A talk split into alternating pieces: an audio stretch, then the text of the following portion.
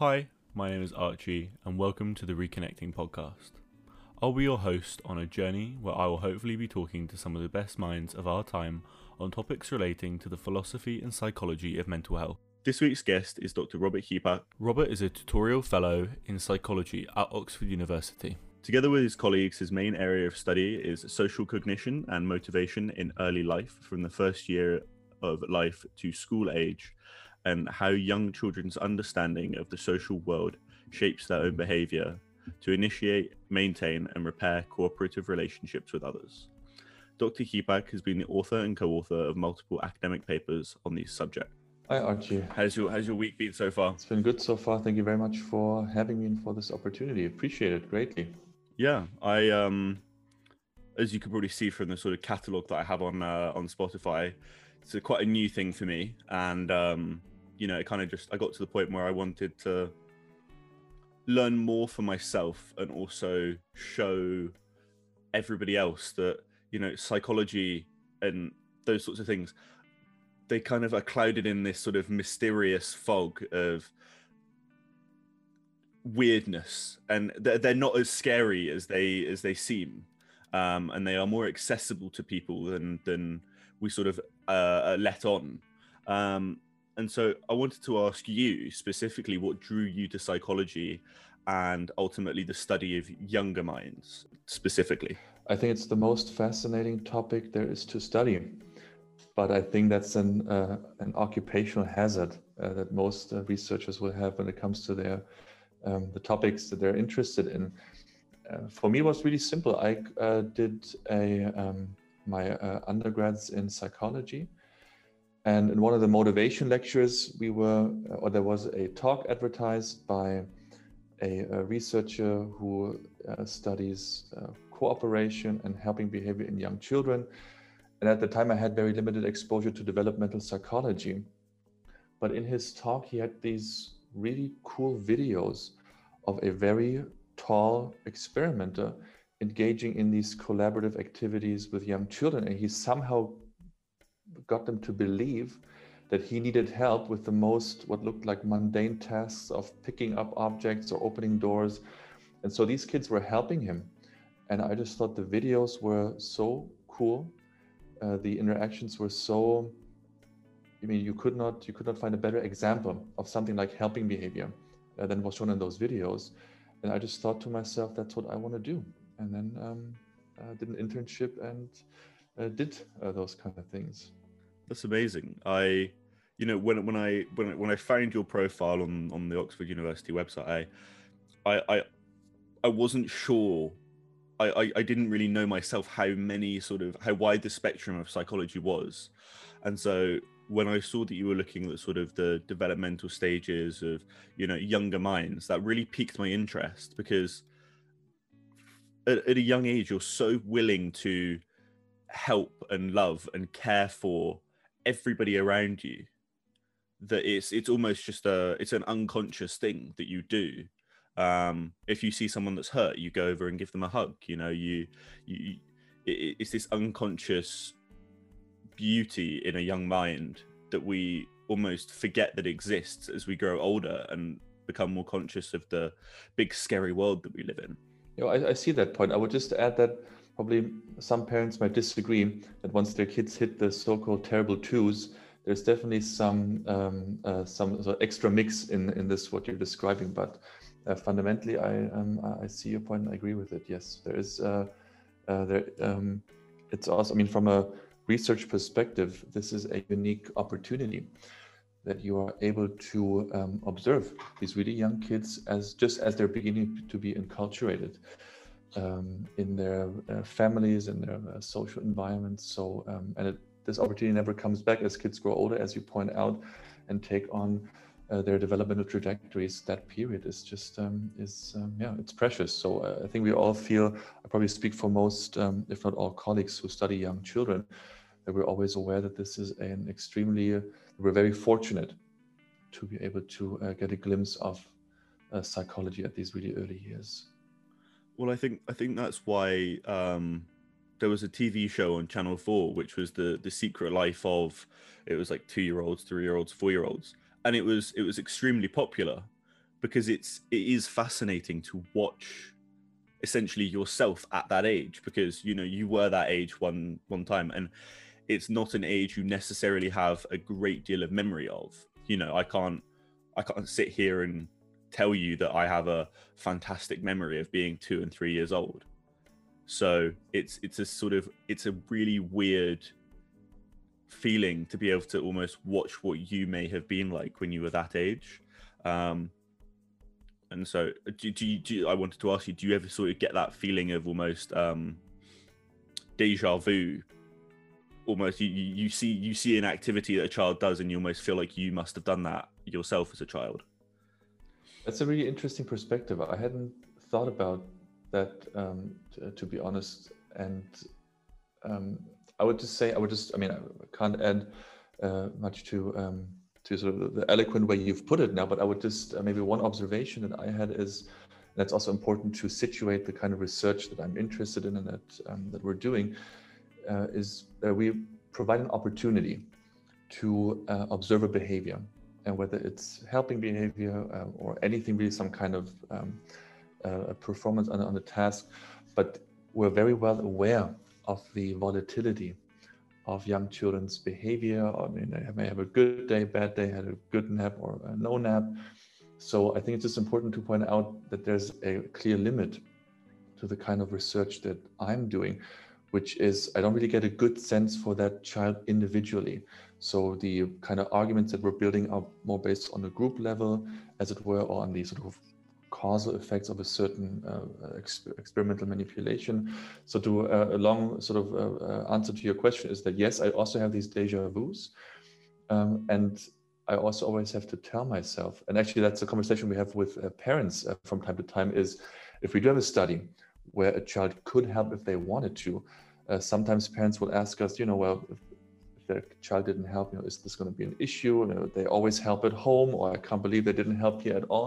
So there's a really interesting uh, discussion to be had. But we always point out that look, this is a, it's a one-time research institute lab visit. In this particular case, we saw your child doing X or Y. Uh, but uh, I would be, uh, I think it's uh, still something we know too little about is to study children on multiple occasions. And I think that would allow us to address the question that you're posing, which is, can we somehow you know find a profile and visit uh, children uh, in different circumstances. And i think we, we would be in a better position to answer your question. But yes i also have these deja vus and i've asked myself the same questions that you have. No that's awesome. And that actually brings me quite nicely on to my next question. And you say you don't really get the chance to um, get to know the the kids one on one when you do these studies. It's more of a group environment. But i'm hoping that that you can give me some insight into this question that I have, and that's: Do you feel that it's the, the sort of nature nurture um, argument, but more emotional? So from from from a very early age to the sort of first year of school, do you think it's more a societal thing that changes children's emotions, or do you think it's a more biological hormonal change, or is it just a big mix of both? Well, that's a tough question. I don't think that our our slot here will um, will give us enough time. I would so in an attempt to be succinct, which I think researchers always find inherently difficult. Uh, I, I do not find the nature nurture dichotomy or this difference between the two as helpful as it may have been in the past. And the reason being uh, that with our you know uh, improving methods and more detailed analyses, I think you will uh, find very few colleagues who will say it's only nurture or it's only nature, um, or that there's a time period where nature takes over or nurture takes over. So um, uh, I would try to, if you allow me to be a bit evasive here and dodge the question, as it were, and just point out that um, there's no doubt that uh, a lot of what we see in young children has a biological foundation. I mean, what I mean, it is genetics at the very end. Um, but if we accept this, then we should also always keep an active um, an active perspective, which is we shouldn't view this as okay, here's something that's unfolding, and maybe society should step away or not intervene for you know for uh, whatever ch- children come into the world with is sort of um, you know not interrupted in any way. So I think it would be it would be um, uh, probably the wrong approach to take is. But uh, then bringing coming to the nurture side of things, uh, of course, I mean, there's an influence of culture. Children are, you know, as they're born, as different cultures. Uh, you know, in different cultures, the first few weeks, first few months can be very different between families. It's going to be very different. So uh, we always have to keep in mind that children are in a culture from day one, and if anything, they are extremely uh, capable of adapting to their social environment. So um, I think there's an argument to be made that it's very difficult to really, at any point in time, tease apart nature from nurture. It might be somewhat easier the younger, you know, the, the younger the age group is that you're studying. But fundamentally, I, I sort of uh, side with with colleagues who would say it's clearly um, clearly both are involved heavily uh, from from day one. And so to come back to your question of emotions, uh, I don't have a good answer to your uh, to your questions uh, uh, to, to that question that you asked. I would just um, maybe sort of point out that we're just starting to begin to understand the kind of societal factors that you're alluding to, for the very reason that until uh, recently we didn't really have great measures to automatically and objectively measure emotions. I mean, we could ask children, of course, once they're older, once they can reflect on their emotions. But if we're talking about early ontogeny, early childhood in the first five years of life, I would say uh, our field is experiencing a really uh, very exciting new push for new methods that allow us to capture um, in pre-verbal or just verbal populations emotions. I think now we're beginning to be at a point where uh, where we can then ask how are these emotions that we can now measure influenced by various uh, societal factors? Sorry a long answer to the question as i as i declared uh, but this would be my attempt. That's that's amazing amazing amazing answer. Yeah. No amazing answer. And you know you've almost got me excited. You know you say it's you're coming into an exciting time where you're able to sort of more accurately measure these emotions and that is exciting even to me because you know from my perspective of where i've come from with my own journey you know that could help so many young kids to be able to really understand how a kid feels or be able to really um what's the word i'm looking for? Um express their emotions from a younger age. It can help them understand what their brain is doing because you know our brain tricks us. Our brain throws us loads of emotions and tells us one thing and we do another thing.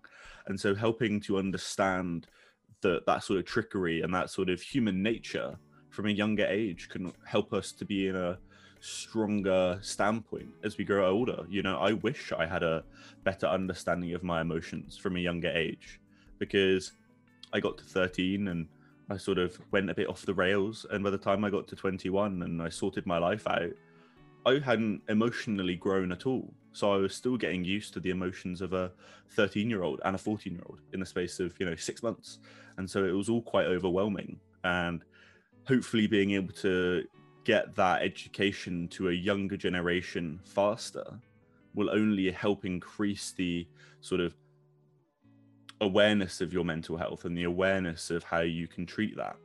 Um, and that sort of awareness is something that you sort of touch on in a paper which is entitled uh, Children's Intrinsic Motivation to Provide Help to Themselves After Accidentally Harming Others. Had a read of it because it's always good to read up on the people that you're interviewing. Um, and I wrote a little question that goes with it and I wanted to ask you, what do you, what what do we do as young children that makes us want to be kinder? Um, and are there behaviors that you think we should be working to adopt in our own lives as an adult? So, are there are there behaviors that we that you think we could actively seek out that would help us as a society that young children do? And you're basing this all on this particular study. That's great. I, had, not even uh, thought about the scope of this at the time we ran the study or um, uh, or wrote it up. Um, I would come back to this to the conversation we had at the very beginning about the implications uh, that the kind of studies that I'm interested in have, and we always have to bear in mind that the limita- that there that these implications are constrained because our conclusions are on a group level. So I would say um, uh, I would maybe be a bit more modest and say with that particular study, what I think we can claim is that children's motivation from age two and three uh, is quite flexible, and that it's not just a um, uh, I just want to help uh, provide help myself. I just want to be an active uh, participant, as it were. It's also not just that I just want to see others being helped and good things being done to good people, but it's actually, uh, I would say, quite interestingly so, uh, much more um, flexible in that all things being equal in the population that we've studied, uh, children do show uh, a motivation to see others being helped. Um, it's not at their forefront. It's not on the first the first thing that comes to their mind. If they see somebody needing help, they actively want to do this themselves. So they're quite happy to see things being reinstigated. Uh, but then things like these, you know, social emotions, for example, guilt, that was sort of drove uh, the the research question of the paper you're referring to, guilt in adults, it uh, changes our motivation right? So if uh, if I spill a cup on your equipment, uh, uh, yeah, if some, somebody fixes it for me, great. But if I can't do anything to help out or to repair or to amend, um, uh, I remain somewhat frustrated. So emotions such as guilt have this very interesting function in that they change the motivation for why we engage with others. And guilt has this interesting reparative um, element that the reason why we experience guilt, or one of the one of the functions is that it motivates us to actively think about the relationship we have with others, uh, to sort of signal to others that we're still, you know, cooperative, pro-social, kind, whatever word you want to use. Uh, and uh, with that paper, all we um, try to just document is when in childhood we can see something like guilt uh, showing its effect. And um, with these methods that we used in the particular paper, I think we could at least uh, open the discussion to say, well, social emotion, emotions such as guilt uh, seem to have a grip on children's motivation in uh, as young as two years of age, and this is of course following on from uh, seminal seminal work from um, from others um, uh, that we sort of built this on. Um, and this to suggest, well, you know, if we're interested in guilt, if we're interested in social emotions, then um, we uh, can start looking at this uh, quite early in ontogeny. Um, and this is one example where, depend, uh, given the methods that were used, these were phenomena that were typically studied in older kids. Once you could ask them a question about this or hand them out a questionnaire, I have them reflect on their emotions. And I think here we are um, uh, uh, in a position to look at the reach of this, these emotions uh, until really early in ontogeny. Yeah, no, I think that's um I think it's an amazing sort of uh takeaway from that sort of that that study in that it, it shows that your brain is feeding you emotion even when you can't quite process it. Um from, from a young age, you know, you're, you're you're feeling feelings of guilt and you're feeling feelings of sadness and you're feeling feelings of anger and happiness and all of these things. But as you can see, when a toddler has a tantrum, they don't know why they're angry or why they're sad. They just are. And that's what a tantrum is. That's what they're freaking out about. You know, if they're really tired and they start crying, they don't know that they're tired because they'll they'll tell you that they're not, and then they'll fall asleep 30 seconds later. So it's it's it's fascinating to to to see that we are under the grip of emotions and feelings from an extremely young young age and what your studies really um, outlined for me um, is that our emotions work on a very um, societal basis from a young age in that our emotions work to either further or cause us chaos in a group setting. So you know you only feel guilt because of another person really. There's not much that I could do just by myself without the uh, without another person being involved, whether that's stealing something or you know driving a car and doing something like hitting a tree or something. There's not much I can do without another person being involved to cause a negative or a positive emotion. Um, and this sort of idea of do something nice for yourself is a very backwards way of thinking, in my opinion, because the only uh, the, the best way of making yourself feel better is by doing something for someone else in my opinion. You know going for a walk or going to buy yourself a coffee is great but going to buy yourself and another person a coffee and then having a chat is a million times better. Um, and so looking at the early ontogeny and looking at the early development of emotions really helps to explain that we are going to be under that control and that guise of happy, sad, angry, tired a whole way through life. And there's no way of escaping that. And so it's only by understanding that we truly can have a hold over it. And not like a, a hold where you bottle everything up and don't address it. It's a hold so that you can so that you can caress it, so you can hold your emotions and you can tell them that everything's going to be okay. And you can help and pass that on to other people, whether it be your children or your parents, you know. And I think it's a really important line of work that you're doing because having control of your emotions from a young age is only going to seek to further society as a whole and further just humans in in a in a great way because having the understanding of why will only allow us to work out the how because how I deal with my emotions is going to be different to how you deal with your emotions. Um, and how I deal with a bad day is going to be different to how you deal with a bad day. So, working out why we feel sad or why we feel happy is the only way to understand how we can get back to where we want to be. And I think you've provided a very, uh, um, a very good account of something you could also paraphrase as emotions being social fundamentally. Uh, yes, I mean, we could even ask whether we would have the same kind of temper tantrums if we were on an island by ourselves. So even episodes that we construct as being rather private or self-centered emotions. Uh, um, uh, uh, I do think there's a point to be made that from a very early, uh, from very early in ontogeny, emotions have this social influence that they're uh, they are regulated um, uh, by, uh, so you said control, you could also say that they're regulated by the presence of others, that they're coming into effect only because there are others around, as you've pointed out. And I would just want to add one thing, which is uh, previously, again, based on the methods we had, we looked at children's emotions in a very adult like way.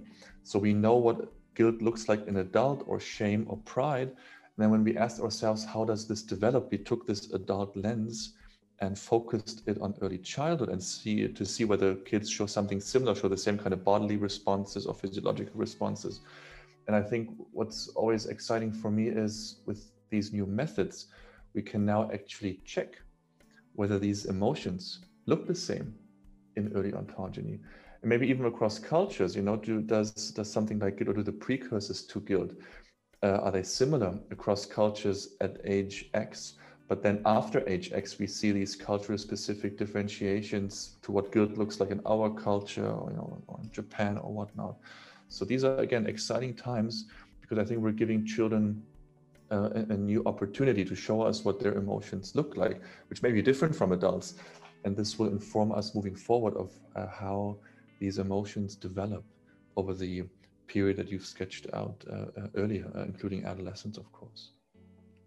Yeah, and you know from from a young age we're in we're in education and we have um, pastoral care figures around us um, from you know kindergarten all the way through to you know primary school and that sort of age.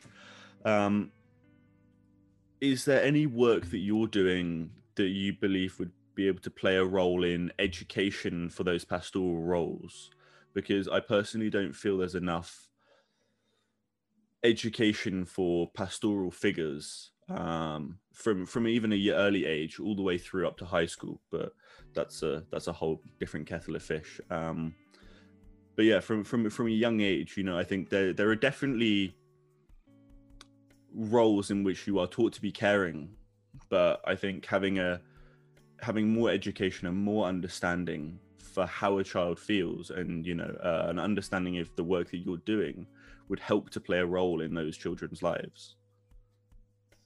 I would sure hope so. I would sure hope that uh, that the work is uh, has some kind of applied meaning um, uh, at some point. Um, but i do want to I'm again not trying to dodge um, the question or escape responsibility here, but I I see our contribution as being quite modest, and I think there is never there, there's there's no sense in making some kind of one-to-one implication or applied use of the results uh, that we find, um, uh, being in any way a recommendation for a caretaker, a school, a governing body to do uh, to to to do X or Y. Um, but I do th think that when it comes to children's well-being, mental health, again, especially in early ontogeny, I think psychology, previously, you earlier mentioned that the brain can play tricks on us. I think psychology always has always and probably will always struggle with um, there being a strong folk psychology opinion about how things work, what factors influence children when they are sensitive for certain you know experiences, educational programs, and whatnot. And I think for the most part, what we're doing as parents is we're looking into our own kids, uh, or we might be drawing on our own experiences. So I think everybody comes into this with their individual viewpoint of the children that they've, you know, that they care for. And, and, as a school teacher, kindergarten teacher, you have your group of kids, even if it's across many years, but you have your group of kids that you've studied in a way and that you've observed and looked and, and cared for. And so I think uh, whenever somebody asks themselves, okay, is what I'm seeing here a regular pattern that's maybe replicable? Or am I really observing some kind of fundamental um, mechanism, or um, uh, you know, am I onto some kind of systematic development here? Then uh, that's a conversation that I think we could partake. We could say yes. So we've looked at this, and we can actually rule out that what you're observing is just your very extremely kind kids in that neighborhood where the school is at. But you know, is, is there actually any? Can we make any uh, more systematic claims about uh, children's nature? Based on this. So um, this was a bit evasive. More practically speaking, I do think that the methods we're using, especially the posture measurements and the measurements of emotions, will be useful five to 10 years down the line for anybody who is interested in children's well-being. I do think that we have a measure in place now that allows us to measure how positive a child is feeling uh, throughout the day across various situations by looking at how they carry themselves, how upright they are, or how, let's say, slumped their posture is. Um, uh, and again, this not being a one-to-one meaning as in terms of you can in any reasons in a diagnostic. I would never never uh, think of our work as being diagnostic, but it's simply a lens. It's a lens that people in education could use if they wanted to, if they were more interested, or if they were interested in capturing the phenomenon such as children's well-being in a broader sense, not necessarily more accurate or better, but just in a broader sense.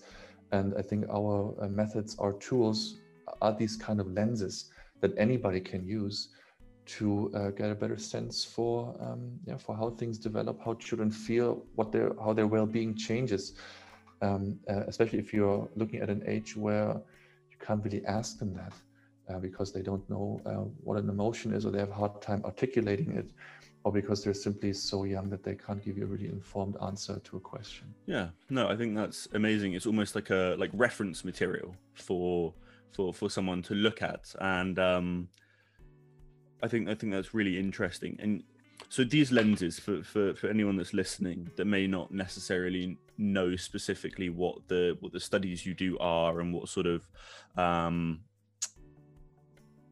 tests you're doing, it's not like uh, you've got children hooked up to wires in a in a big white room like in in movies. It's it's more like the TV show A Secret Life of Toddlers, where you're sort of observing. And could you could you elaborate on that a little bit more? Yeah, I'd be happy to. So thank you for also uh, pointing this out. That this is what um, we spend a lot of time on is to come up with ways to measure something like an emotion in a uh, unobtrusive uh, uh, um, and certainly non-invasive way.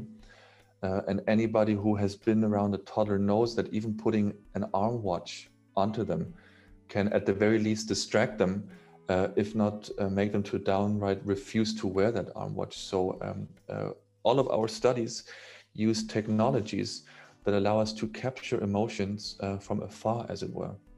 So the study you pointed out earlier with the uh, with the motivation, this is something where we look at children's pupil size as an indicator of their emotional arousal. So you could also measure somebody's heart rate or their skin conductance, but both of those would require you to put some kind of device onto your participant. And we thought this was um, not optimal because we would like our you know kids in the studies to be as natural as they can be uh, or, or, behave as naturally as they can be. Um, uh, so uh, we basically had them watch TV at specific points in a study. And while they're watching TV, our so, in, essence advanced webcam cameras take an image of their pupil size and the more emotionally aroused you are, the more engaged you are, uh, whether positive or negative, the more your pupils will dilate.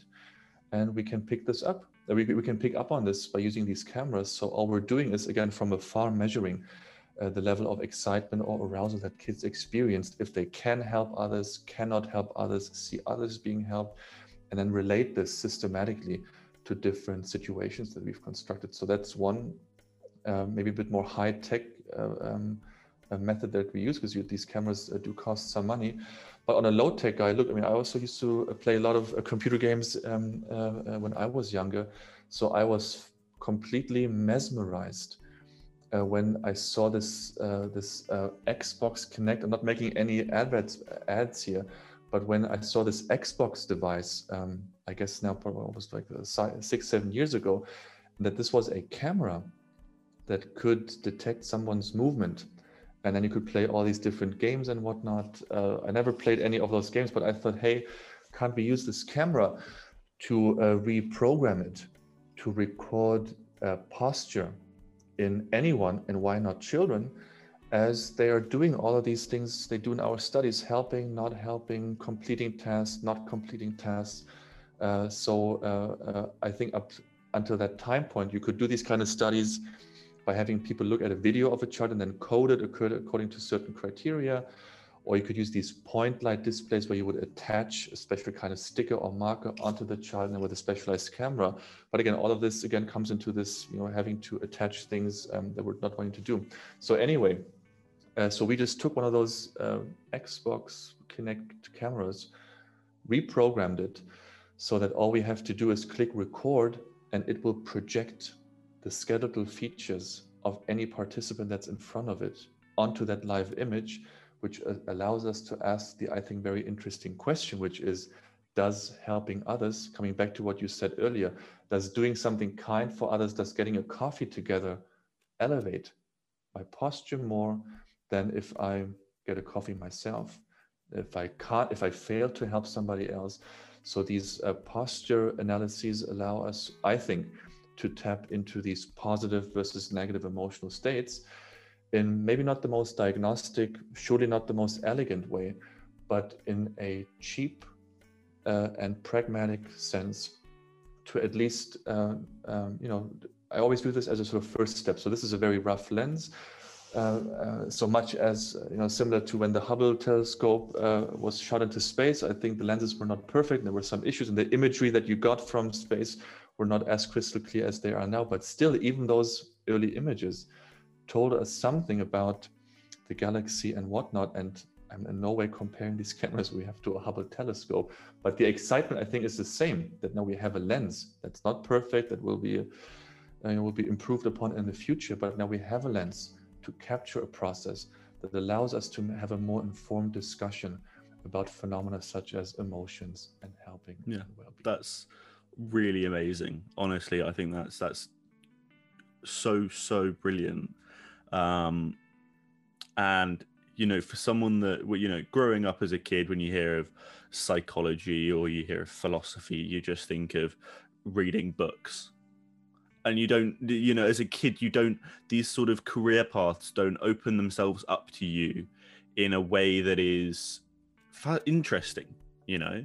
Um, and so just you explaining that to me it's it's it's a brilliant sort of draw for for anyone that is even remotely interested in the psychology of like or just interested in the human psyche in any way the the study of anything can be done from a creative standpoint, from a from a perspective that is fresh and new, because that's the only way we're going to learn something different by just doing the same thing over and over. You know, um, if you're doing the same thing over and over and expecting the same result, is madness. So, um, no, that's really, really brilliant, and uh, I appreciate you sharing on that. And uh, you know, I, I like asking these questions because when when it's someone like yourself that is, you know, a PhD in this specific area, you know, you can tell when someone's interested. And I think uh, when you when, when it means something to someone,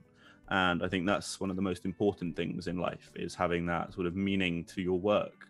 Um, you know, you say when you found that Xbox Kinect camera, it instantly clicked something in your head to do with the work that you do, and that shows your inspiration to research more. And uh, I, I really, I really like that. I really do. I do want to add to this, Archie. I appreciate you saying this, and uh, I also want to take the opportunity to always point out that, of course, in research or in science, we always stand on the shoulder of giants. So uh, what we're doing, um, and also what I'm interested in, is, uh, is sort of nothing, nothing special or nothing new. It's in fact, it's in the tradition of the great developmental psychologist uh, Jean Piaget.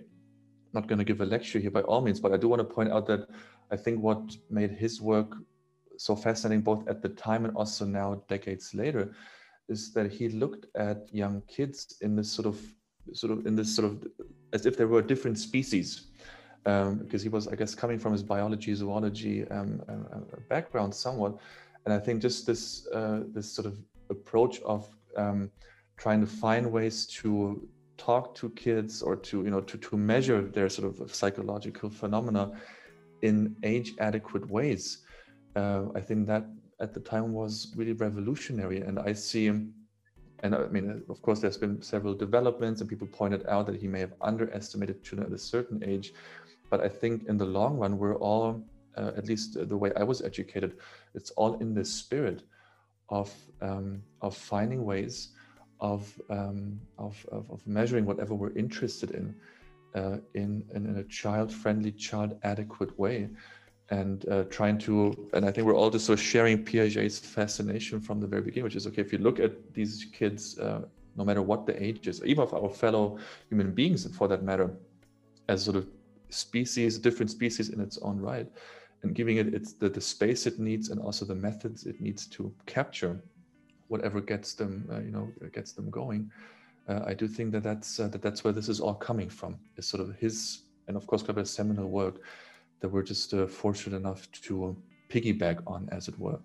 And our studies are just a really modest continuation of this um, constructivist tradition.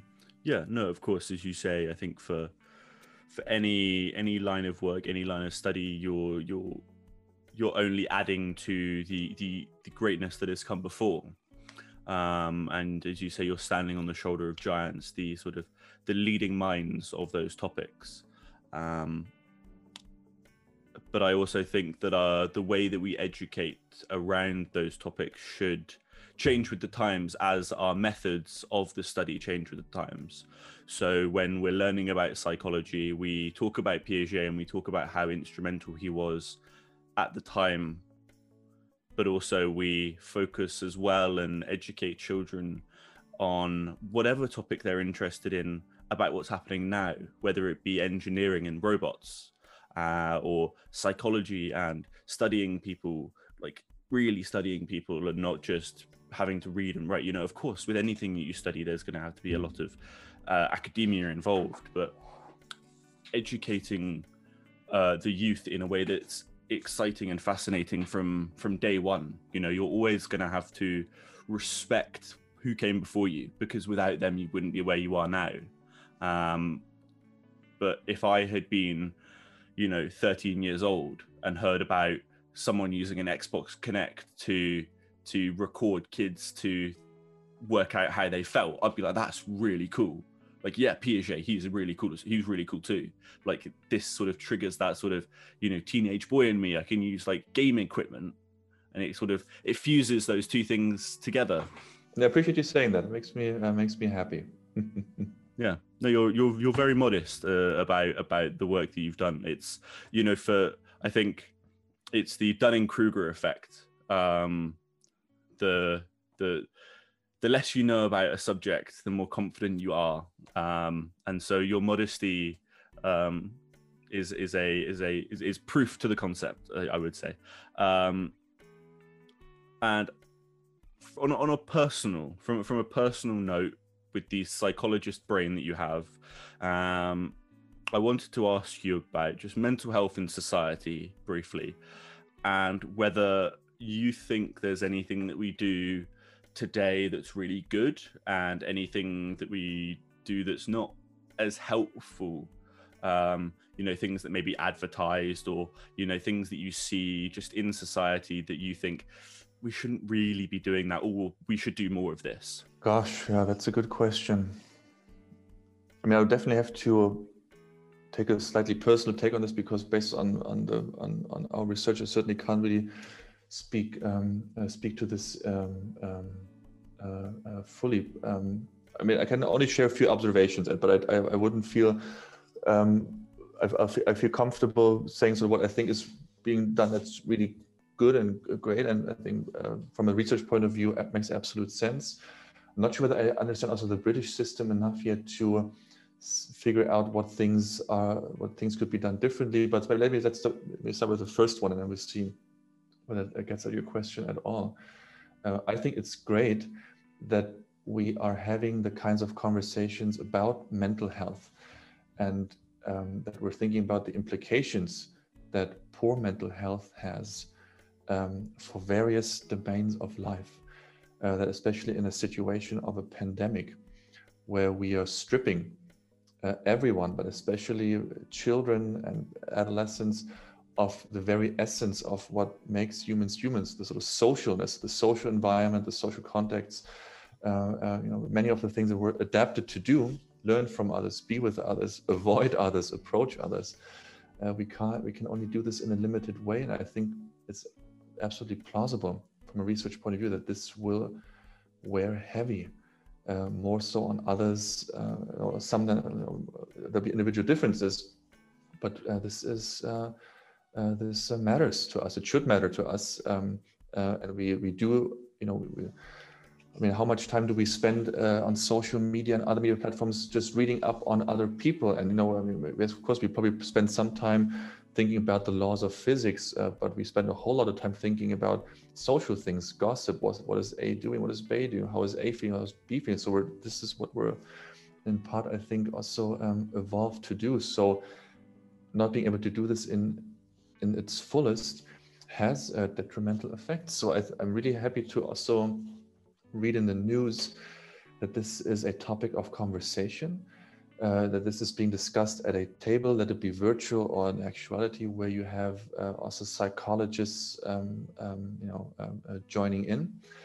and being able to also having funding for the kind of research that allows them to ask children, you know, have questionnaires, natural observations to really, I think, on the, uh, the first point, acknowledge that mental health is uh, is something that's extremely important uh, to um, to care for that B, that it is um, highly susceptible to the kind of social stripping that's currently occurring in this pandemic.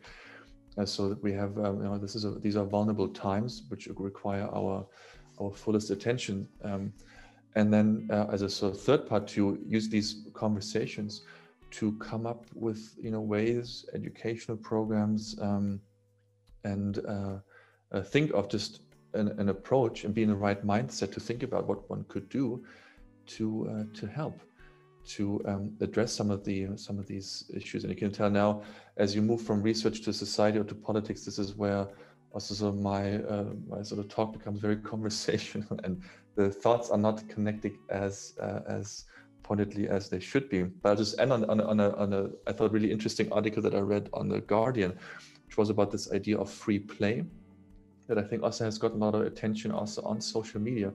This idea of that once children are able to um, socialize, to come out of their bubble and to go to school, that yes, our one concern should be can they make up for all the teaching content or the subject content that they lost out on? But please, let's also make sure that they can um, uh, uh, you know recharge on the recharge those social batteries and have time to play to interact to exercise all of these you know all of these uh, all these great things. So i think this is a, this is a really interesting group that i'm sure i mean I won't repeat what what they've said but i think this uh, this just so shows us that here we we have a culture where we incorporate suggestions from educators and psychologists to sort of work together and to exchange ideas in a constructive way that are ultimately targeting children's mental health and well-being in ways that I think we uh, didn't do this uh, 10 or 20 years ago. So these are really good times in that regard, I think. Yeah, I think that's that's amazing, and you know I appreciate your your your your take on especially you know the most recent thing that's going on right now in the world, this pandemic and everything that's uh, that, that, that, that's affecting us so deeply. Um, you know, you have a unique perspective from your studies and your research um, to to know that it's going to affect, and you know, like it's it's it's undeniable that this will have an effect on a younger generation who, you know, if they were two years old at the start, they may be four years old by the time it all ends. You know, that's that's not a that's that's hundred percent of the time that they've lived already. They've just lived it again in a lockdown. For me, you know, I'm 21 years old. It's a small percentage of my life in the grand scheme of things, and still quite small in what's already come before. And you know, I'm conscious of it. Doesn't make it any easier. Um, you know, the the lack of connection, um, the inability to see people, those batteries that you talked about. I love the uh, analogy of recharging your social batteries. It's such an important part of life, so deeply intrinsic to being human, um, and something that I think is quite damaging or not necessarily the best way of explaining things to a young generation or young kids is this idea of introverted and extroverted. Because you know as a as a young kid maybe you know anywhere between the ages of like 8 to 11 um i thought i was super introverted and so i would play up to that stereotype of being the kid that just sat in his bedroom and didn't want to make friends. Because i didn't think that i could be extroverted. I just thought it was you are one or the other. I didn't think it was a spectrum. And you know i it, it, it caused me to not develop in a social way as well as I could have. And so teaching the generation that's going to come after me and after that as well that it is a spectrum that you have to essentially push yourself sometimes even if you don't want to to go out and seek that connection because it is healthy and it is right to do so. I think that's a really great point, and I think it's both for the for teaching the next generations, but also uh, to raise awareness in those who are around young children, school age children, teenagers, uh, to um, to uh, on the one hand raise awareness, but of course I'm sure uh, I'm not saying anything new that teachers of course are aware of these kind of things, but I mean, if you if if uh, you so, allow me to, and you, of course you can cut this out if it's if it's inappropriate to point this out. But I, from a research point of view, again, and also for the value that we put into research, I think it's also important that we remind that we remind ourselves that because psychology is about humans, we all have a um, you know, have a sort of a, a naive understanding of how things work and of what you know what what one could do to help kids you know socialize again or what one could you know so i think i think there's always there's a tendency to not really wonder okay what is it that this research can really tell us can't we just you know figure this out if we just sit down you know with a cup of tea and think about how humans are? Can't we you know come up with things? And i would just want to uh, point out that um, that psychological research is uh, it's it's complicated it's time consuming and it will almost inevitably uh, have some kind of as it were probabilistic conclusions so we will we will always shy away from making definite statements such as this does x and this doesn't do x but it's always uh, there's always a margin of error in our predictions. So um, uh, i hope that that people follow your example and sort of read up on these things and become interested in the research that's being done because i think it's exciting and one should never be deterred or you know, be be um, irritated. If if the research that we turn to for definite answers doesn't provide them within an individual study, but it's over a collection of studies that I think research is able to provide the kind of more definite or more tangible uh, answers that we're looking for. But we have to give it time. Um, and uh, research, uh, unfortunately, doesn't always move in the same at the same speed uh, uh, as our questions are being generated. But I do think that there is that there is some room for improvement in terms of hearing uh, psychological research in the in the public attention. So that's why I think it's so cool that you have this podcast and allow uh, allow us to um, you know to have a chat about this because I do think that there is uh, that there is a lot of um, that there are a lot of interesting conversations to be had about psychological phenomena with sort of everybody um, involved being at the table. So thank you for, for, for, for before I forget at the end of. I really appreciate you saying that. Um, you know, uh, as someone that didn't go to university, I or, or didn't even finish high school, you know, it, it, got to the point in my life where I sort of had an uh, let, let's call it a spiritual awakening for the for the for the sake of it, but it came to my attention that I needed to do something for myself to educate myself on why my brain does the things that it does. Because I know that some of the actions that I do or some of the anxiety that I feel isn't necessarily required of me and that I can do something about it. And so in that sort of research myself and in you know getting a therapist or doing the other things that I did in my life to to to to get better we shall say um I felt it almost an obligation to share anything I found. Um, because anyone, if if any, if, if if if this podcast can get to someone and one person listens to it that finds some sort of research or find some sort of help for their mental health or anything to do with their own life, I consider that a success because you know if I was the age that I was, you know, eight years ago when I really started to struggle and I could hear a conversation like this, I know it would help me. And so I appreciate your time for for for, for coming on. And you know, I wanted to just um, quickly reiterate a point you made in that if there's anything that you you hear in this podcast or there's anything that sort of spikes your interest, go and read about it and read as much as you can about it. Because you know as Robert said it's it's never going to be this is the answer because there's somebody else doing research about the same thing and there's going to be a hundred other people that's going to do it in the future or in the past and we're only learning more we're not learning the definitive answer um, and i think that's what's so interesting about this topic and about psychology and about philosophy in that we're always learning something new there's always something to be gained from having a little read from a little deep dive or in the internet um, and yeah, I I'm gonna just leave it up to you for for a minute or so. Tell people, you know, if there's anything you want to to put out there into the world, if there's anything that you can think of, um, let let the people know. Wow, one minute. I'm just going to keep it to two things. I would encourage um, everyone to be curious and to be kind. I think those are two um, attributes that have served our species and our ancestors very well. And I think in times where curiosity is being challenged because of an overload of information and opinions, um, I think we should always try and retain that maybe also childlike curiosity uh, and interest in new things and challenges.